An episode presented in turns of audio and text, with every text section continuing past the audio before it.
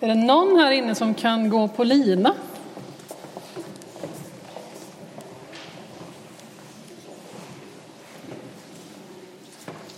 Nej? Jag vet varför. Någon kan, lite grann. Okej, okay. jag vet varför resten inte kan. Jag har nämligen eh, en beskrivning på hur man lär sig att gå på lina. Hur man lär sig att balansera på lina. Så här gör man. 1. Det är tio steg. 1. Placera en fot på längden mitt på slaklinan. 2. Ta ett djupt andetag och koppla av. Om du är avslappnad så kommer foten att skaka mindre på linan. 3. Fokusera på en enda punkt, till exempel linans fästpunkt. Det kommer hjälpa dig att hålla balansen. 4. Sträck ut armarna och låt dem vara något böjda med händerna uppåt. Sträck på kroppen, tänk på hållningen. 5. Belasta nu foten och försök att centrera din kroppsvikt så att tyngdpunkten är på foten. 6. Balansera på foten och använd armarna och det andra benet för att hålla balansen. 7. Böj på det ben som är på linan, då är det lättare att hålla balansen. Och liksom absorbera linans rörelser. 8. Upprepa punkt 1 till 7 tills du kan hålla balansen i minst 15 sekunder. 9. Öva nu med den andra foten. När du kan hålla balansen med båda fötterna är det dags att ta det första steget. Punkt 10.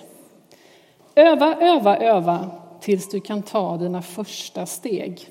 Fortsätt öva. När du börjar känna dig säker på linan är det dags att pröva enkla trick. Det är väldigt viktigt med balansen i livet. Vi hör det ofta. Och jag tänker att jag många gånger, och kanske du många gånger, jagar efter den här berömda balansen. Och du har just fått höra varför det inte går så bra. Om man liksom googlar balans i livet så kommer det upp så fruktansvärt mycket skräp. Det är bilder på solnedgångar och det är klämkäcka råd som till exempel skapa balans i livet och må bra. Vad ska jag göra med den informationen? Eller hemsida för stresscoachen som lägger på sin framsida Livet ska inte vara en kamp. Men det är det ju. Eller Albert Einstein, han har ju sagt saker om det mesta faktiskt. Har ni tänkt på det? Han uttalar sig i de mest vitt skilda ämnen. Åtminstone som en efterkonstruktion. Han har sagt så här. Livet är som att cykla. För att hålla balansen måste du fortsätta framåt. Framåt i full fart för att inte tappa balansen. Är det inte precis det som åtminstone jag håller på med ganska många gånger? Vår föreståndare Fredrik han inledde förra söndagen det här temat om tid. Han läste från Andra Korinthierbrevet 3 och 17. Herren, det är anden. Och där Herrens ande är, där är frihet. Alltså, Herrens ande, den helige ande, där han är. Och vet du, han är hos varenda person som har tagit emot Jesus i sitt liv. Då är han där. Han är också i vår gemenskaps absoluta mitt. Så han är här. Och där han är, där är det frihet. Frihet är ju att inte vara fastbunden. Att inte vara inklämd i ett hörn. Att inte vara trängd. Att inte känna sig liksom fångad och kringränd och avskuren. Frihet är istället gott om plats, mycket syre, liksom bärande vindar och fri sikt. Och det är inte för intet vi säger fri som en fågel. Och är det någonting som jag tänker att jag ofta uttrycker frustration över och som jag också hör mycket när det kommer till tid så är det åtminstone inte att man känner sig fri utan snarare att man känner sig eh, begränsad, att man känner sig jagad och inklämd och fastsurrad. Att balansera på lina det innebär en hög risk.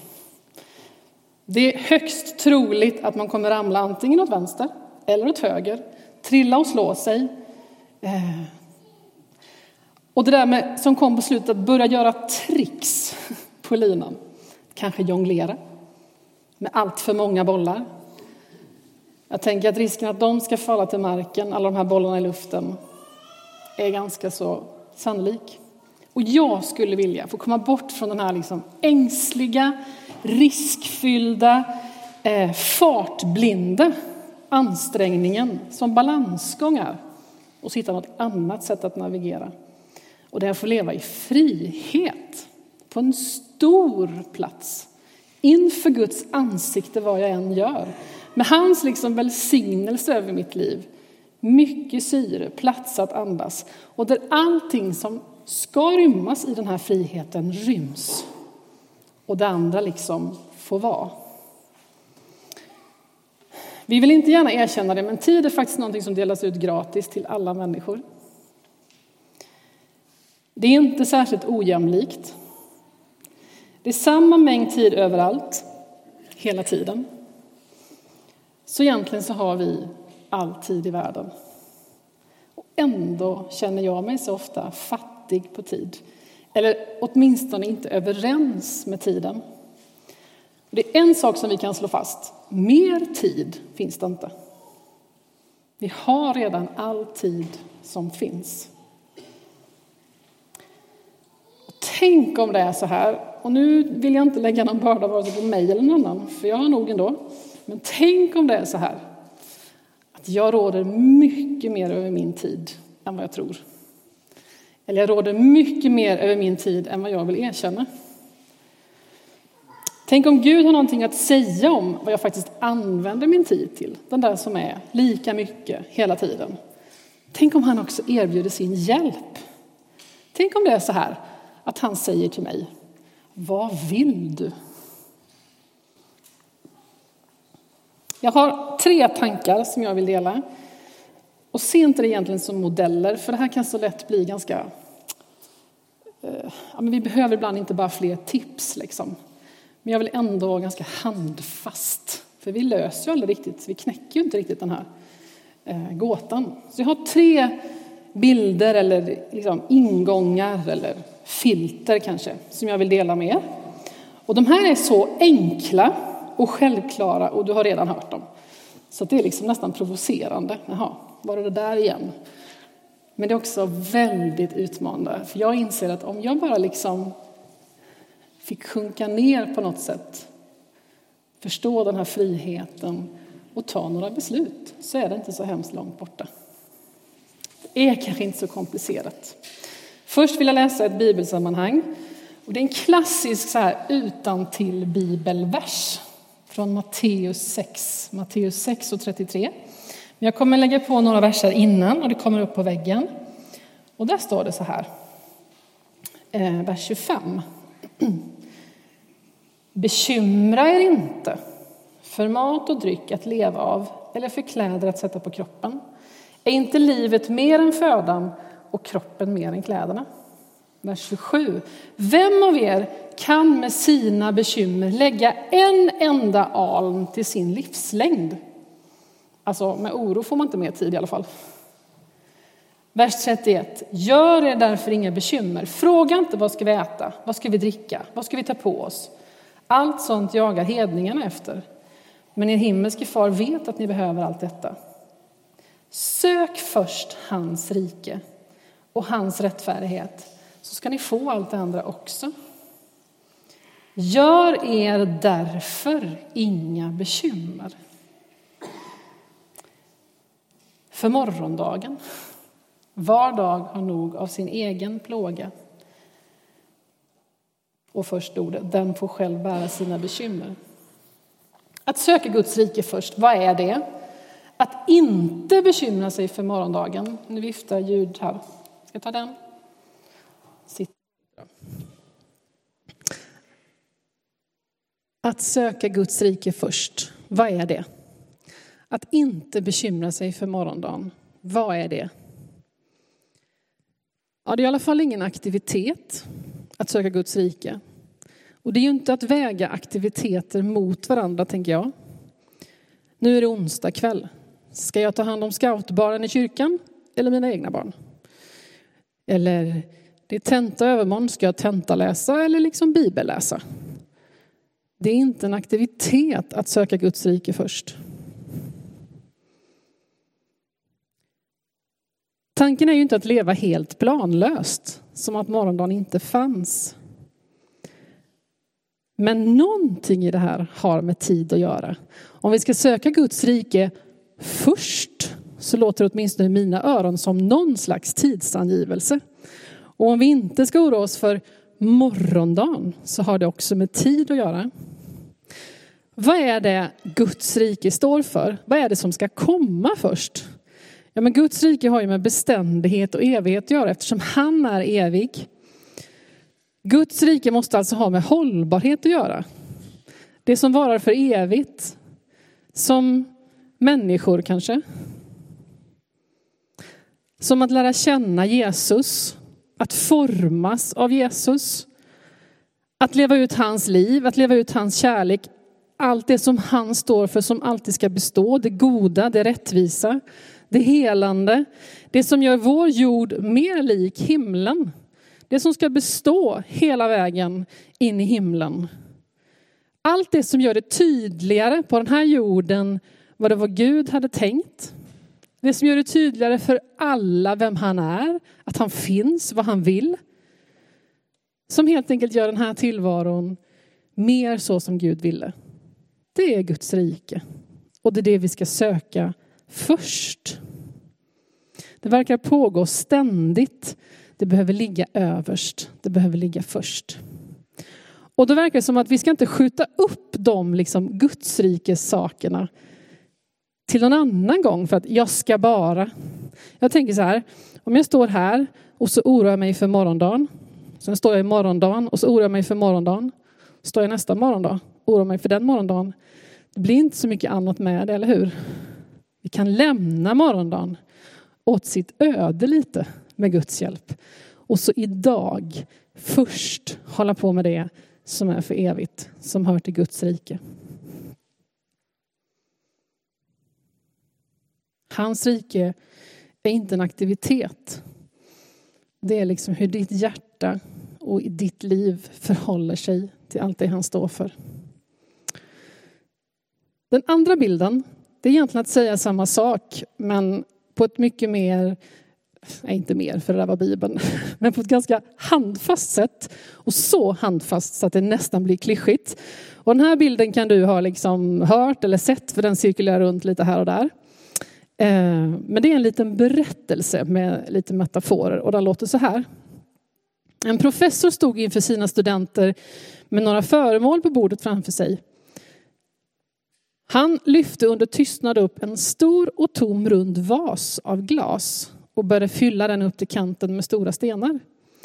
Han frågade sedan sina studenter om vasen var full. De samtyckte till att den var det. Då lyfte professorn upp en ask med småsten och hällde dem i vasen. Han skakade på den lätt så småstenarna rullade ner i tomrummen mellan de stora stenarna. Han frågade igen om vasen var full. Studenterna svarade enhälligt ja, den är full. Därefter lyfte han upp en ask med sand och hällde sanden i vasen. Naturligtvis fyllde sanden upp resten av tomrummen. Han frågade ännu en gång om vasen var full. Ja, nu är den full, svarade de. Då lyfte professorn fram en kopp kaffe som stått under bordet och hällde hela kaffekoppens innehåll i vasen. Vilket effektivt fyllde upp det som återstående eventuellt kunde finnas mellan alla sandkornen. Nu sa professorn, kom ihåg att den här vasen representerar era liv. De stora stenarna, det är de viktigaste sakerna. Familj kanske, barn, hälsa, annat som finns som en passion i era hjärtan. Sånt som om liksom allt annat gick förlorat ändå skulle uppfylla och berika ert liv. Småstenarna representerar andra saker som betyder något, som kanske ett hem, ett jobb. Och sanden representerar allt annat, småsakerna. Om man lägger i sanden först så skulle det andra inte få plats. Och samma sak är det med livet. Om du lägger all tid och energi på alla småsaker så finns inte det plats som är viktigast för dig. Ta hand om de stora, viktiga stenarna först. Lägg dem på plats först. Resten är bara sand. Någon frågade vad kaffet representerar. Och professorn sa, jag är glad att du frågar. Det finns det bara för att visa er att hur fullt det redan är i vasen eller i livet så finns det alltid plats för en kopp kaffe med en vän. Eller för en kopp kaffe överlag skulle jag säga. Innan klockan två. Vi styrs så lätt av deadlines, vad som är bråttom och vad som bara genom att det är deadlines och bråttom hamnar först, som vi lägger på plats först, det blir liksom det viktigaste.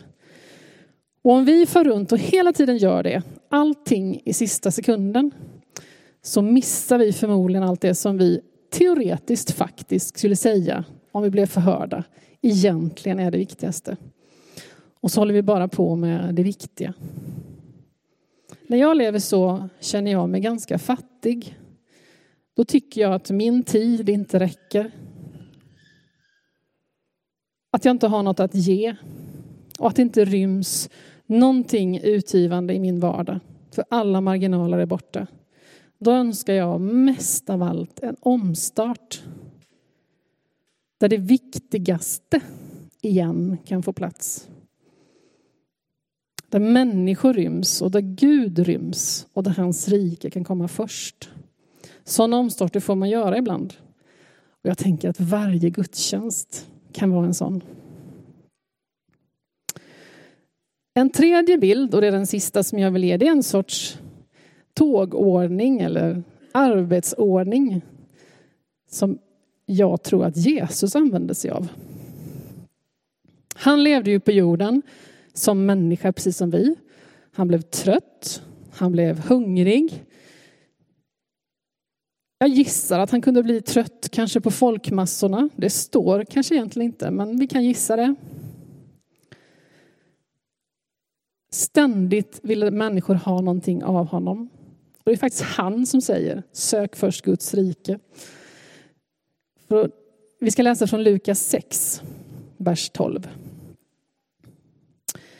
Vid samma tid gick han upp på berget, alltså Jesus, för att be och natten igenom bad han till Gud.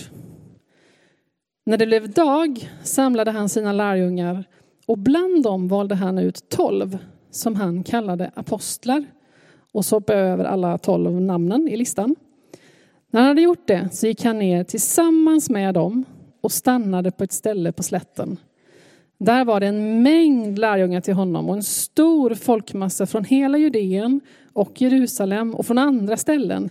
De hade kommit för att lyssna på honom och få sina sjukdomar botade. Och hela hopen försökte röra vid honom. Ty det gick ut kraft från honom och han botade alla. Det här är liksom en dag i Jesu liv. Det står att Jesus gick ut till en plats där det var en massa, massa folk.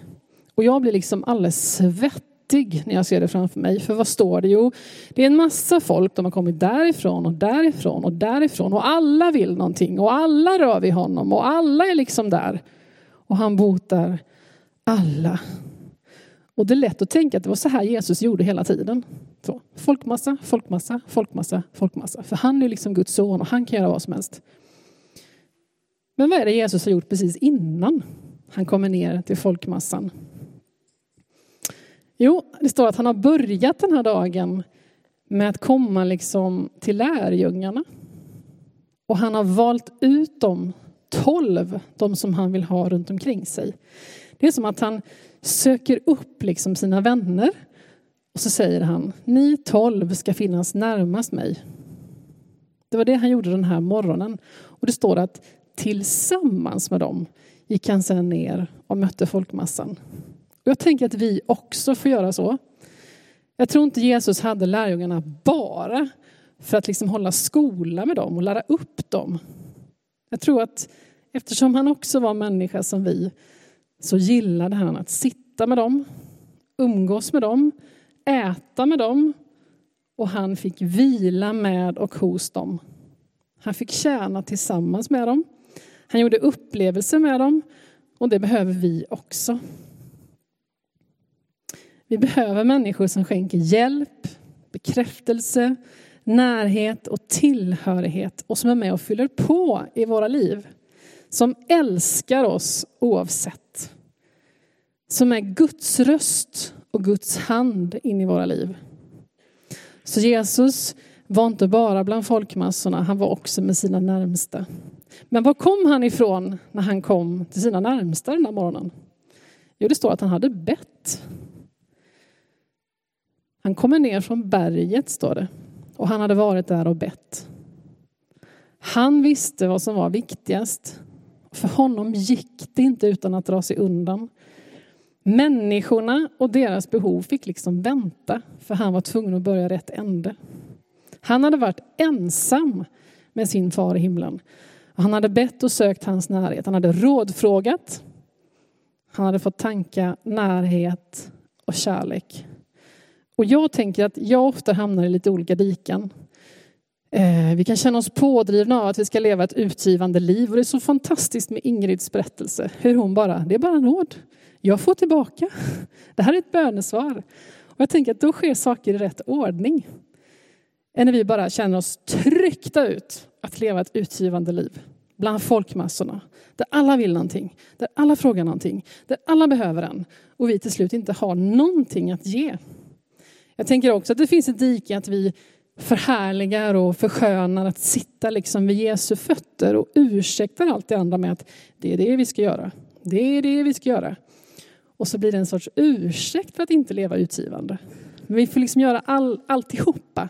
Vi får börja hos Gud, vi får vara med våra vänner, vår familj, våra nära och så får vi leva utgivande. Och det tänker jag rymmer en fantastisk frihet. Det finns en rytm i det. Eh, och den kan du fundera över hur den rytmen ser ut för dig när det kommer till en enskild dag. Kanske när det kommer till en vecka. En hel arbetsperiod kanske och själva livsrytmen. Att finns det liksom lite ordning mellan de här sakerna? I så fall tar du rygg på Jesus. Idag säger jag egentligen ingenting om det bakomliggande, om våra drivkrafter. Eh, vad det är som får oss att välja som vi gör eller fylla vår tid som vi gör. Eh, du kan gå tillbaka och lyssna på förra veckan när Fredrik inledde den här serien och tala om liksom, ja, men vad är det vi jagar efter egentligen? Vad är det som gör ibland att våra almanackor inte ser ut som vi önskar att de skulle göra? Att vår engagemangsnivå liksom, inte ser ut som vi egentligen fixar. Vad är det som driver oss? Och ibland är man bara drabbad, men ibland har vi liksom drivit oss själva in i någonting, ut i någonting. Och jag tänker att det här jättemycket också hör ihop med vårt förra tema om tillbedjan. Vad är det vi binder oss vid? Vad är det som får definiera oss? Vad är det som liksom är herraväldet i våra liv? Vad är det som, eller vem eller vad är det som säger till oss, du är liksom godkänd, du är tillräckligt bra. Eh, och det handlar om tillbedjan, för det handlar om vem vi har böjt oss inför, vem vi har bundit oss fast vid. Och frihet är paradoxalt nog att binda sig fast vid Jesus. Och att låta han, honom definiera oss och låta honom styra över våra liv. Han är nämligen vår källa som vi hämtar allting ur och han är vårt mål. Det är mot honom vi är på väg. Tre bilder. För det första, vad i ditt liv får verklig betydelse i ett långt perspektiv? till och med ett evighetsperspektiv. När söker du Guds rike? Vad investerar du i människor? I att göra den här planeten mer som Gud önskar att den skulle vara? Sök först Guds rike. Och vad innebär det för dig exakt där du är i livet just nu? Det vet bara du och Gud. Så bjud in honom om du känner vånda över tiden. Eller vilka är de där riktigt stora, tunga, viktiga stenarna i din tillvaro? Som behöver få plats först. Så att också det andra kan få plats, men i rätt ordning. Och då vet nog också bara du. Vilka stenar vill du ska vara störst, väga mest? Det bestämmer faktiskt du. För det tredje, kommer dina och andras behov i en sund och liksom bra ordning? Är det avvägt? Börjar du hos Gud? Tankar du också med de människorna som står dig närmast för att sedan sträcka ut en hand till alla andra? Eller börjar du hela tiden i galen ände så att kraften är slut innan du ens har börjat? Vilka våndor som du har, det vet inte jag. Jag vet vilka jag har. Vilka förändringar du längtar efter vet inte jag heller. Det jag vet är att Gud bryr sig om de här aspekterna av våra liv. Att han bryr sig om ditt liv. Att han vill berika det. Och han vill hjälpa dig se vad du har fått av honom som kan berika andra. Han är inte ytterligare en pålaga. Han är din frihet. Och han frågar idag, vad vill du? Han är din start och ditt mål. Och däremellan är han också din väg. Och livet är inte upp till bevis, utan det ska ske med hans hjälp. Det han vill mest av allt, det är att andas liv och heligande på dig. Så att du får kraft till varje dags behov. Han vill lyfta av dina bördor och han vill ställa dig på en rymlig plats. Och jag tror att några av oss idag, när vi går in i nattvard alldeles strax, hos Gud kan få dra en djup lättnadens suck. För att vi får kasta våra bördor på honom, vad det än gäller. Det kan få börja hos honom och det kan få göra det idag. Låt oss be.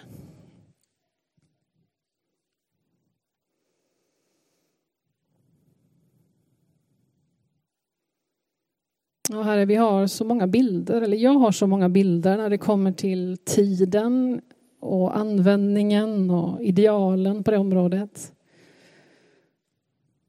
Ibland känns det som att jag både imponeras av dem med springerbenen och fulla almanackor och de där ödsliga naturbilderna på Instagram liksom, där det verkar vara all tid i världen och inga pålagor. Och så vet vi inte hur vi ska bara navigera mellan allting.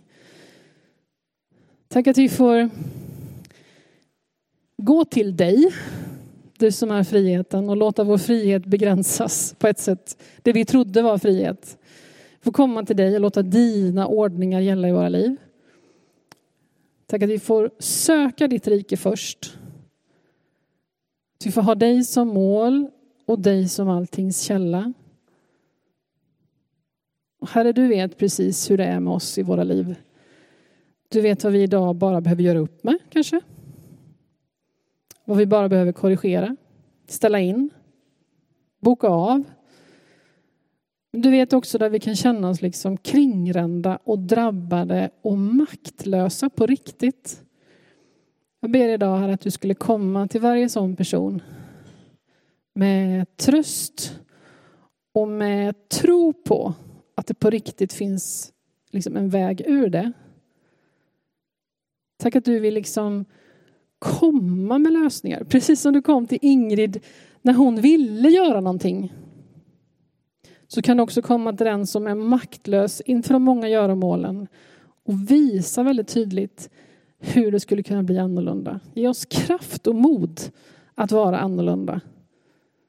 Ge oss kraft och mod att liksom rensa och röja och börja i rätt ändar. Och hjälp oss också att se över våra drivkrafter. Nu när vi är liksom i fasteperioden också här så ber jag att du skulle liksom lysa in i våra liv. Be att vi skulle kunna liksom hitta luckor att ge till dig och då skulle du få chans att lysa in i våra liv. Peka liksom på det där som driver dig, det har ju jag aldrig lagt där. Det där som du tror att du måste, det har jag aldrig påstått. Så att vi med hela våra liv fick söka ditt rike först. Amen.